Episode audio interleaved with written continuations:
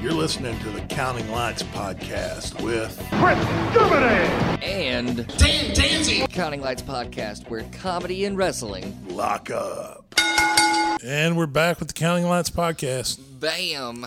What's going on, Dan? Uh, it's good to have you back, man. Hey, thank you very much. I appreciate uh, all the support from uh, uh, the podcast listeners and uh, my friends and family. Um, we had a, I had a death in the family, unfortunately. Uh, uh, my brother, um, uh, not my actual uh, biological brother, but, no, but uh, he, you know, but he was my brother for a long, long time. Uh, uh, Ronnie Kemp passed away, and uh, it's been a t- t- rough couple weeks. Um, you, you mind if I ask what um what what they found out? Well, what the um, we're, we're, we're um, you know, when someone passes away in their home, uh, there, you know, there's procedures they have to actually. Uh, uh, the medical examiner has to come pick them up, and they do an autopsy and things of that nature. I haven't gotten any actual information. Uh, we got a memorial service set up for uh, August eighth, so um, um, more than likely, probably a heart attack or stroke or something Yeah. like that. Um, he was a um, um, he was um, actual um, natural Mr. Texas at one time. Oh, wow. Um, he uh, um, was uh, we knew each other from the gym. We actually met each other. I was uh, s- still in high school. Ronnie was out of high school a couple of years, and we were uh, we met each other originally. Um, uh, we were uh, chasing after the same girl. Usually in that situation, you don't become friends. So uh, neither of us ended up with the girl. Oh but, well, uh, no, so, that's yeah. that's how you become friends. Yeah, that's right. so uh, we became uh, um, at one point uh, in my early wrestling career. I managed a gym uh, where we grew up in Irving, uh, Texas, and uh, so we were uh, very close. Um, we saw each other. Um, Ronnie and I really became extremely close um, after uh, when I separated from my first wife and Ronnie was single, and uh, so we palled around together for a long time. And and, and Ronnie ended up becoming a, a fixture in pretty much everything I did. yeah. Um, he was a um, he was a chiropractor. Uh, so Ronnie traveled around with Kit and I from uh, uh, town to town, kind of taking care of uh, medical issues and back problems. That's smart. that- yeah, That's you don't hear nature. you don't So- hear about wrestlers traveling with their own doctor. well, uh, That's a you smart know, thing it was you know Ronnie was uh, he was a special guy. He was a a real servant. Yeah. Um, you know, he took care of people. He was uh, in charge of uh, doing physical therapy for um, several uh, chiropractic offices um across the metroplex, and uh, was real really talented. Uh, one uh, one of those guys that knew the you know, especially as a bodybuilder, um, knew the um, the human body like nobody I really knew. Yeah. like he just knew how things worked. He knew, uh, you know, if you if I had issues uh, with pain or um, he always kind of knew what to do. Um, he gave me good recommendations. Uh, you know, when you're uh, injured, and when it comes to pro wrestling, when you're injured, uh, you know, uh, if you if you should uh, apply heat and you apply cold, there's issues to pay. Yeah. And so he kind of always knew what to do. He always gave the right advice, and uh, it's it was it was it was tough. Um, I think um, um, uh, initially because of the shock of you know Absolutely. he's here one day and then he, then all of a You sudden wake he's, up, he's yeah. gone. So, um, but uh, you know, as as the as the days progress, it becomes easier easier to accept. Um, the first couple days, I just ignored it and went to work. And then the weekend after he had passed, You was, yeah. it was real tough. So and that's why I told you, man, like, you know, don't come do the podcast. Yeah, you know, really, I'm glad you said it because uh, I need, um, I needed I needed the time off. You need the time off, but you need to sit there yeah, and you need to spent, take I, it in. I spent time with the family. I spent- I spent, time with some uh, other friends that were uh, that that knew Ronnie Ronnie Kemp, and uh, so it gave me the ability to uh, not give excuses for how how I was feeling. Yeah. So um, it was it was great to be able to uh, just kind of come to the conclusion that you know it is what it is. You know, I mean, And- people like it's the only guarantee that we have the day we're born Yeah. is that eventually we're going to die. And so, uh, you know, it's just, uh, I know there's people that are listening to this podcast that knew Ronnie and were friends with Ronnie, and uh, they know what a really cool, special guy he was. Listen, Ronnie was odd. He just was. He probably had uh, a little touch of the OCD.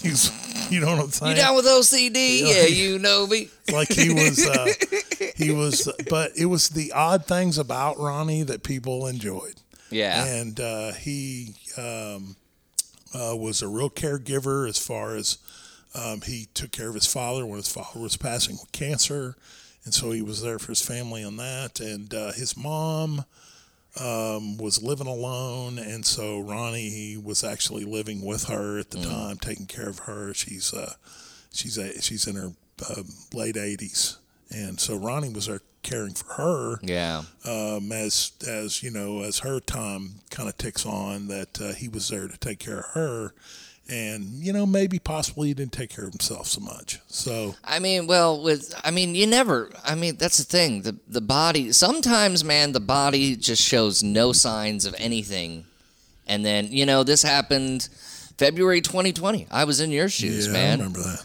My, I mean, I woke up, and my friend Justin. I mean, I, we still don't even know. You know, right and he. I mean, the only thing that was a sign was like he had a headache the night before. well that's funny because ronnie was not feeling good a couple days before Yeah.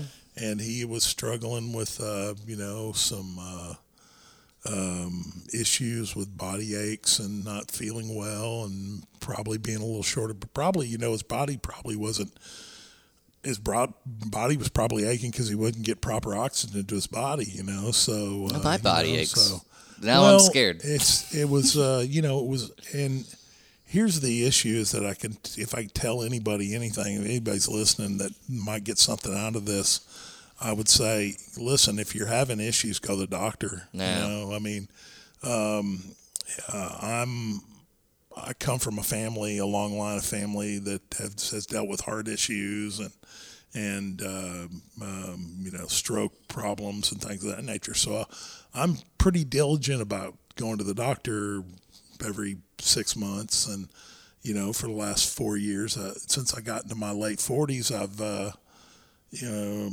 I've, I've been seeing a, a cardiologist to make sure that if there's issues, that the issues are taken care of, and so. Uh, you know, I could just tell everybody, God damn, if you're feeling bad, take an aspirin, aspirin and go to the doctor. Yeah. You know what I'm saying? So I'd know, also like to make a note on uh, on Ronnie. Um, I met Ronnie because we were doing the Stomping Grounds New Joke New Year show. yeah, 50 first jokes. 50 first jokes. We only have like a minute or two. It was outside, and of course, it was the pandemic, so everyone's keeping distance. It was also freezing, it was freezing fucking that night. cold. Freezing that night. So cold, and Ronnie's right there in the front row Yeah, he was checking. bitching the whole time, but he was there. He was bitching though. I mean, I don't blame him for bitching. I was bitching too. Well, I, I, I, he was a real supporter. Came to a lot Mm-hmm. of my comedy shows. Was uh, you know very supportive, and uh, he was like literally my brother. Yeah. And so, If you will allow me, I will name this episode for Ronnie okay, because you know there we have, and you know I'm going to quote Star Trek. I, I don't know how I'm not a virgin, but I'm going to quote. I don't know what quote. that I don't I don't know what that means, I, the, the fact that I can just quote Star Trek, that it's just like how yeah, that's a little weird. how how did I ever have sex? Um, uh, it's one of the main characters of Star Trek dies in the first season. Spoilers, but she says, "No one's truly ever gone when you have memories." You know, no one is ever truly gone, and it's one of the most prolific Star Trek quotes Yeah. there is, and it helps me uh, uh, uh, get over all the deaths Yeah. that I had in my life last year. In the world, it was basically the world of comedy, really. Right. Um, but yeah, and so this episode's going to be for Ronnie, and it's going to be archived, and we always have that, and we always have this episode where we where we cheers Ronnie. What a great life, all that good stuff. Well, I appreciate all the support, everybody that contacted me on Facebook, all the folks that uh, you know uh, uh, read my post to tell you a little bit about him. Uh, positive on the positive note, I got another booking, um, but I got to write another five minutes. And Are you going? Yeah, you're be- going back to the No, comedy arena. No, No. I got to do five minutes of Ronnie's funeral. oh, oh, So it's always a tough set. yeah, well, yeah, it's uh, I got to be completely clean. So Yeah, but I can listen. I have years and years of wealth of uh, information on the guy, and so it's just uh, you know it's really not a funeral; it's more of a celebration of life. absolutely. And so uh, I was watching this. There's there's this video that came across my news feed. This guy at his funeral, he had a pre-recorded. I guess he died of cancer, so he was he knew he was going to die, so he made a oh, I pre-recorded saw message. that. I saw that. And it's just it's just him yelling, "Get me out!" what do you know? I'm still in here. What do you? Uh, I mean, who who was it that put it on their uh, tombstone that said, uh, "I told you I was sick"? I don't know, but that's hilarious.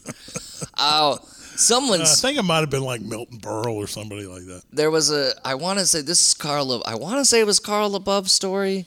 It might not be, but rest in peace, Carl LaBove. But there was some comic was telling me how If you he, guys don't know who Carl LaBove is, he was Sam Kinison's Sam best friend. Sam Kinison's best friend. But there was like I think it might some comic's funeral.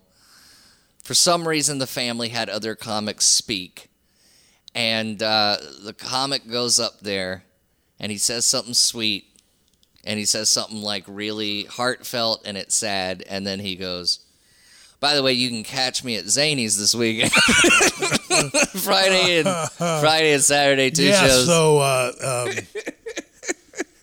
I think it's Oak Hills Baptist Church on the eighth of. Uh, uh, be, it will be next Sunday. Next Sunday, So uh, August eighth. yeah, like if uh, you want to see a clean five minutes, come Get your t- get your tickets now. tickets now.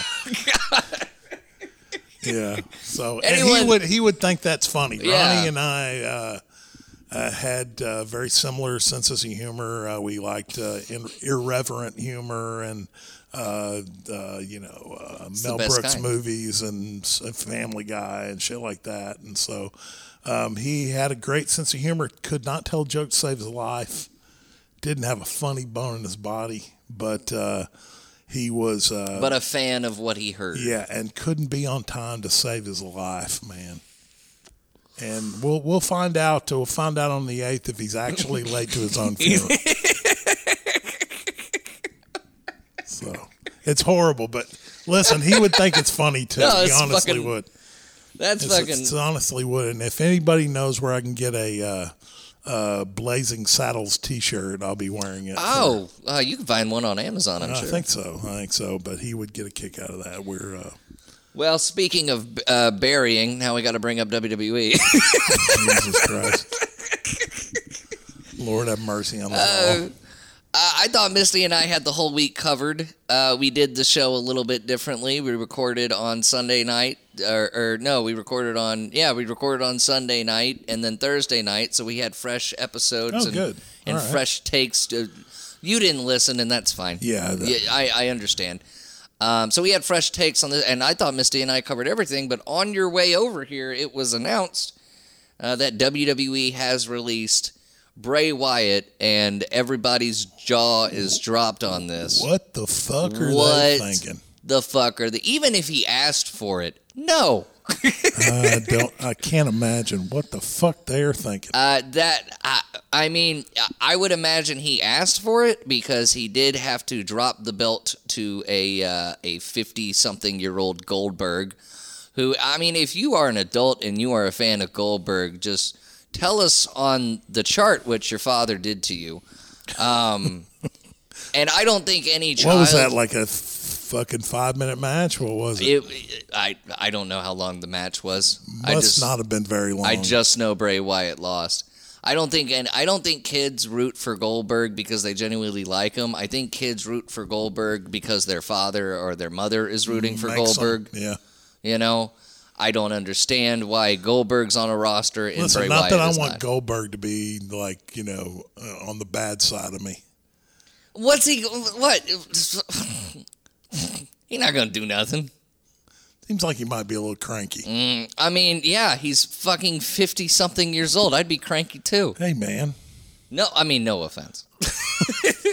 uh, but also there was that last minute decision at WrestleMania uh, against Randy Orton where Alexa Bliss, who basically has this gimmick because it was Bray Wyatt's idea for her to have this little demon possessed gimmick. They had her betray Bray, Bray Wyatt, and then we never saw Bray Wyatt again. Alexa Bliss is now one of the most popular people on Monday Night Monday Night Raw with Bray Wyatt's gimmick. Right. That was so. I'm, I imagine, and plus the way wrestling is going right now, I imagine Bray Wyatt asked for it because I cannot, for the life of me, uh, picture a creative boardroom meeting where they said, "Okay, let's let's get rid of Bray Wyatt." I can't because the dude was the most creative guy. what do you think roster. that? Uh, so once again, this was a question that I asked you uh, when I when you told me ten minutes ago, it was literally right before we hit the record button. And just- uh, yeah. my question was. Once again, was his contract so big that they felt like that? Are they trying to make their they Are they trying to make their numbers look good again to make a sell for? WWE? I know that. You know? Well, I think they cut a huge part of the of the budget or the budget loss with um, Braun Strowman. He had a multi million dollar contract. Million dollar deal. Yeah. I don't. I don't. I don't. But Bray Wyatt earns his money because his If he's Wyatt not if he's not working, he doesn't get paid. his Wyatt family gimmick, his fiend gimmick, even down to the mask and the look of the character to the song he comes out with, that is all creatively Bray Wyatt. And, Right. and we brought this up. He was the only person in WWE with his own little creative freedom. Right. And we had a theory that it's because he's the son of Mike Rotunda, Well, IRS. when somebody gets to the point, uh, you know, they the the creative team still has an input on what they think the direction is, but to give that kind of uh, creativity to somebody, I'm sure he had to go in and pitch it. Mm-hmm. But uh, you know, eh, you know, I mean, even back in the day, you had to go and pitch your ideas to whoever was in charge, Booker, Dusty Rhodes, Yeah. you know, uh, uh, Eric Bischoff, whoever it may be. But he had a good track record of his creative ideas getting over with the fans. And what would they would do? They'd build him up and squash him when he had the potential to be the next Undertaker type of figure. Right. You know, you could give that guy a WrestleMania streak. Yeah, he, you know, he's not a, an overly huge guy. No, but there's just he he would create a gimmick. Yeah, he does have he does have that kind of creative talent in Mm-hmm. him. Um, you know, and uh, he definitely is leaning towards that type of uh, you know individual, you know, uh, um, franchise brand. you Yeah. know, brand in the company. But uh, I just I don't know what they're thinking. I don't know why it is. I don't know if he asked for it and he's got an idea what he wants to do, or if he just wants to. You know, I mean, if he wants to take some time off, I mean, they wouldn't have to kill his contract. He, he he was taking time off. That was the thing. After WrestleMania, they just they didn't do anything with him. And this is the typical story of WWE through the past 10 years. well, that's the problem with having writers that Are from television and from not television From and not from wrestling. Yeah. yeah, yeah. Because you don't you don't waste a talent like Bray Wyatt. Uh, you, you know, you come up with an idea and you run it past him, and you you guys come to some sort of a conclusion because with the, with the experience that he's had, been in the uh, company for that long, plus you know with his pedigree, I mean, his family pedigree. Yeah, with the it's it's the the Windham family who was you know uh, was uh, the uh, Blackjack Mulligan, Barry Windham, Kendall Windham, And then on the other side, you the have the side, rotundas. you have the rotundas, and so, and it's uh, you know, it's I mean, I, I mean, I imagine like when you have that, and, and you know, Windham and Rotunda, you've got a loyal employee right there. You've got someone who you know will be loyal because they got their dad in their ear, going, "Well, just do it like this, and everything's gonna be fine, and they'll take care of well, you." Well, definitely, uh, definitely, you know, getting good advice from the, you know, knowing the business. Absolutely, and just for them to Ralphie and- sitting on the yeah. fucking wires. Ralphie doesn't give a shit about this podcast. Uh. um, but here's what's here's what's the the this is bad because the television partners were already upset that AEW is blasting in the rumor mill that CM Punk and Daniel Bryan are coming in. And Right. it's all but confirmed at this point with CM Punk. Like Right. it's and Daniel Bryan still up in the air, but it's it's looking that AEW's telling the truth. And the television partners already like yelled pretty much like got all upset like how did you let these guys slip? Right. they don't watch the product, obviously, right, because right. everyone knows what happened to CM Punk Sure, seven years right. ago. But they do have a point with Daniel Bryan. It's not like Daniel Bryan was released. Daniel, the contract ran out, and they couldn't re-sign Daniel Bryan. Well, um, from what I know from the way the WWE contracts run, is that um, you are supposed to give a 90 day uh, heads up Yeah, or your contract uh, rolls over. Mm. And, you know, that's where the negotiating comes in. I mean, you have to start negotiating six And- months out, and they didn't, and I, they didn't lock it down. and they didn't lock it down. They did not lock it down, and he is. I mean, I'd say probably top five most over person yeah, it's an E. WWE. unusual, definitely, probably the biggest success story to come out of, you know, him and CM Punk. Mm-hmm. The best success story to come out of the independent scene, you know, in the last, I don't know, 20 years. people that they got their push their way. You know, like if CM Punk wasn't going to win at Money in the Bank, but then CM Punk cuts that pipe bomb, and then it forces WWE's hand. See, and that's what they need. They need, uh, and see, that came straight from um, an, a talent. Mm-hmm. So that was an idea of a talent to, to, to do that. Like that's that's the that's where I'm constantly saying give it back to the boys. Like let the like stop letting these fucking Harvard writers that don't know the fucking wrestling business. They think they know the wrestling business. Guess what? You know how many promoters I fucking worked for that were fucking jobber, not jobber promoters. They were fucking mark promoters mm-hmm. that thought they knew the business and could and, and had no fuck and had no fucking idea what they were fucking doing. You know what I'm saying? I watched the UWF documentary on Herb Abrams. Yes. Man, would I love to party with that guy. Well, that dude was just a coke fucking fiend. but he got Andre, bro. He got Andre for a day. Um, Cocaine is a hell of a drug, It y'all. sure fucking is. You I- can sign I, Andre I've the just Giant. heard. I don't know personally, but oh, I know personally. I, I've never done cocaine. I'm afraid I'd fucking like it. Um, but with Daniel Bryan, another situation. Now he didn't have any type of pipe bomb, but it was one of those things where the fans forced WWE's hand. That was definitely a situation where the fans uh, threw a curveball to the company. Absolutely, and probably one of the greatest uh, WrestleMania storylines ever. In one of the best WrestleManias ever. You got to remember the the the YesleMania, WrestleMania 30. Pop that Miller Lite. Um, is the same WrestleMania where the streak was ended. You know, it's a very that's right. it's it is a very um, notable WrestleMania, probably in the top five of WrestleManias. So you're gonna let that guy go. You got CM Punk, who's pretty much in, and now you have Bray Wyatt.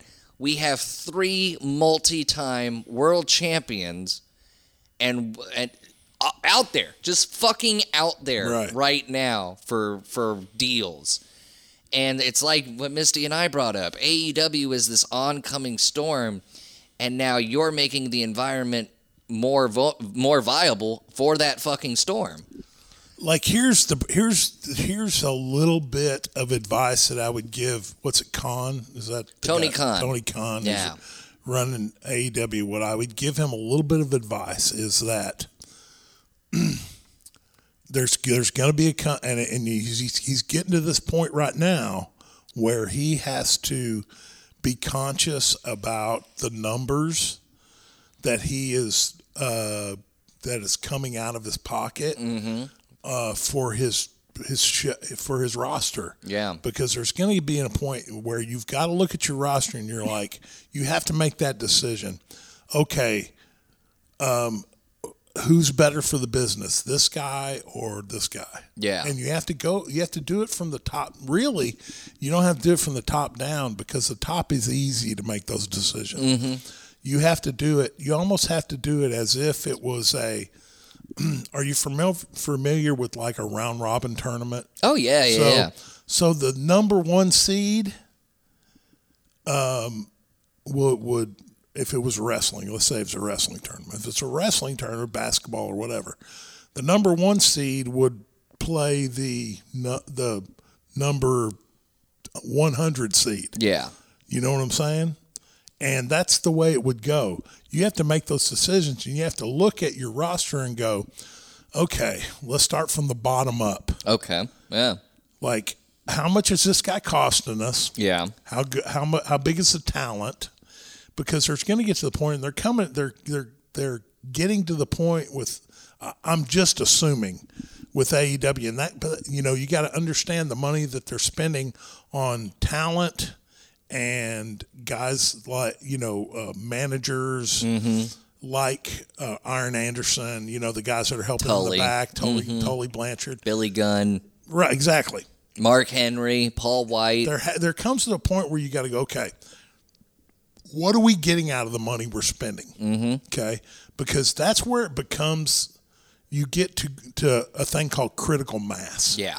okay where the mass is is is you have to make a decision do we need we need to let some guys go Yeah. unfortunately you know or maybe they uh, can take a different role that you know maybe they do two jobs instead of one job you know what i'm saying So Like, I think where I think the benefit AEW has right now is collaborating with the other companies and most of their roster. If it's not if they aren't a big name, they're on an open contract. Yeah like if you got guys on an open contract they're not costing you like the big names It's per appearance at that point. and then too you have to you you have to have to make those decisions with the big names too because Mm-hmm. there's gonna be a, there's gonna be a point where you know of a process of elimination that you have to make the decision that this guy, we're not getting as much value out of what we're spending on this person because you have to keep those numbers down.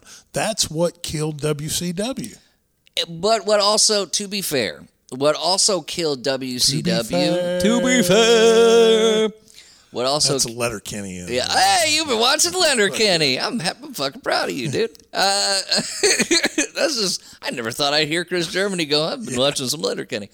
Um, but what the T- Ted Turner in WCW, and Vince was right when he said it's not competitive like WCW is. The problem with Ted Turner was they were throwing fucking everything and they didn't care. AEW, Yeah, they were trying to kill the giant. A- yeah, and it came, it came to a point where the Giants started to beat them, and there wasn't anything they could fucking do. AEW is not trying to outlast WWE. AEW is not trying to directly go at WWE. The only thing AEW is competing with, as far as WWE concerned, is creatively. They're and uh, creatively they are doing a fantastic fucking job. Now, uh, they're getting into the United Center. They're getting into these places that run a Raw, run a SmackDown, run a WWE pay per view. They are progressing very well. The only reason AEW is in the red is because they've invested so much in the video game of AEW coming out tentatively scheduled for next year with the former WWE uh, video game partner Yuke's. and that's a that's a really good investment. That's a really good investment. That's a smart investment, and it's the uh, first big uh, over kind of God. What's the word I'm looking for? Um, a possible um, explosion on, on the retail side. Absolutely. And that's that's where your real money is. It's not in TV contracts. Mm-hmm. It's in what can you sell out the door. Absolutely. you know, T-shirts, uh, you know, uh, merchandise, you know, the plush toys, the shit like that. And you know what WCW didn't do? WCW did not work Their merchandise companies. was shit. Their merchandise was shit. Their first Goldberg figure was like a two foot, not two foot tall, but it was a huge. it- I remember because I got the one of the first. I got the first Bill Goldberg figure, and it was about oh, over a foot and a half. tall. 18 inches. 18 Oh, yeah. inches, yeah. And 18. How am I, as a kid, supposed to play with a fucking Goldberg figure that is four times the size of my Hulk Hogan or Sting figure? Well, like you know, guys like you and I aren't usually used to playing with things that are 18 inches. So I mean, you tell somebody something in confidence, and um, but also with AEW, and this is the big rumor. Misty and I talked about it. I want to know your view on it. It is rumored right now that we are watching the last matches of Chris Jericho. That this is going to lead up to a passing of the torch. So right now the storyline is for M- for Chris Jericho to face MJF and get his revenge, he has to go through the five labors, the five pretty much gauntlet matches, but they're week to week. First opponent was Shawn Spears. so second it's, opponent, it's like uh, Oh, Enter you- the Dragon. yeah. yeah, But but the way the matches has been booking uh, has been booked. not Enter the Dragon. What was it though? Mortal Kombat. We can throw Mortal All Kombat right. in Yeah, there, was if you a want to. there was a Bruce Lee movie where he had to go through the building and fight people on each level oh yeah, yeah, yeah. What was that? uh, I want to say that was Enter, the Enter Dragon. I think Enter the Dragon was the last one, or the first one, but uh, I can't remember. Email us. Somebody is yelling right now. email us. To this. Uh, email us. Um, so basically, the way the matches are booked, and it's it's kind of an eyebrow raiser for this next back, match book. But the way these matches have been booked, you had Nick Gage in the death match, and I'll I'll get your opinion on Nick Gage and that whole dookie. that whole thing because I'm interested because Yeah. you know. Um, but that was a death match. That was something not a death match, but a death match like match.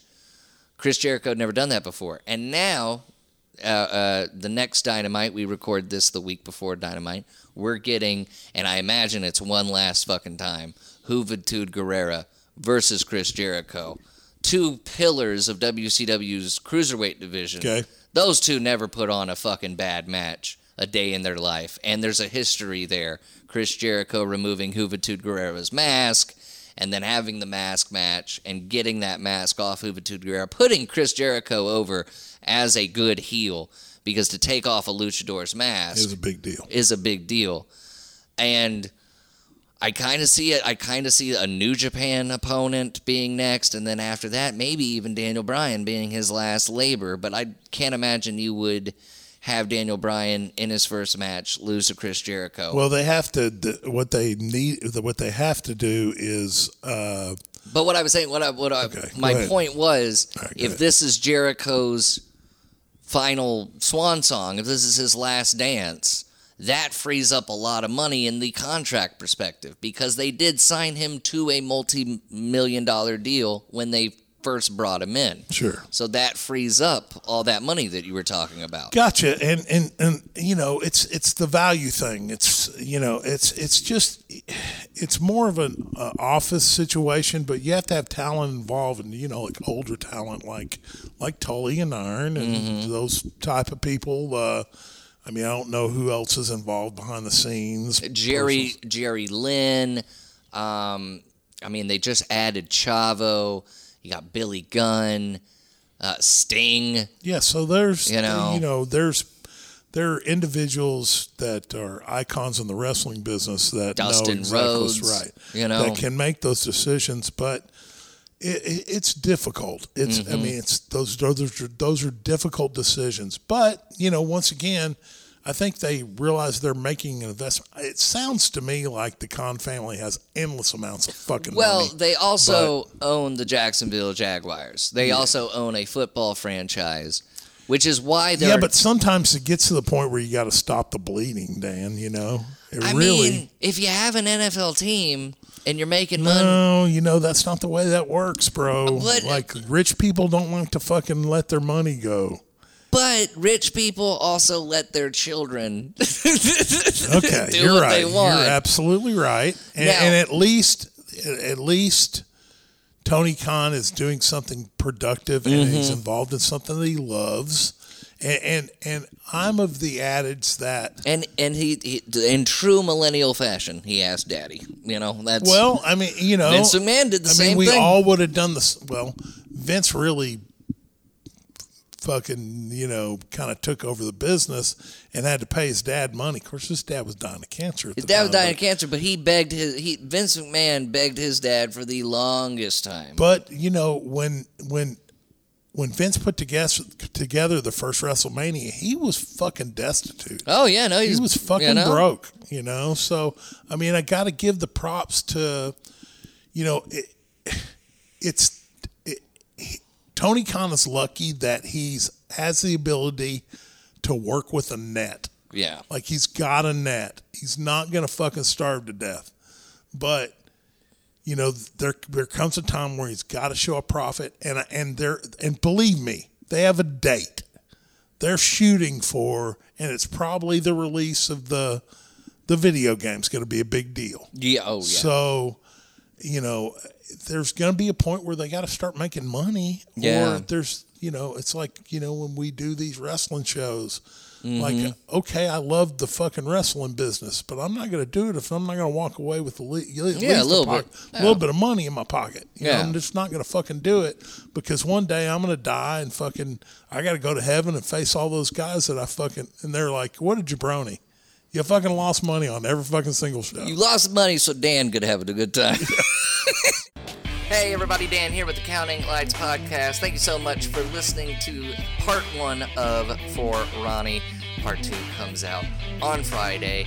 Give us a follow on Twitter at counting underscore lights. Look us up on Facebook and give us a like and follow at facebook.com slash counting lights podcast and send us an email at countinglightspodcast at gmail.com. This is the Counting Lights podcast where comedy and wrestling Lock up.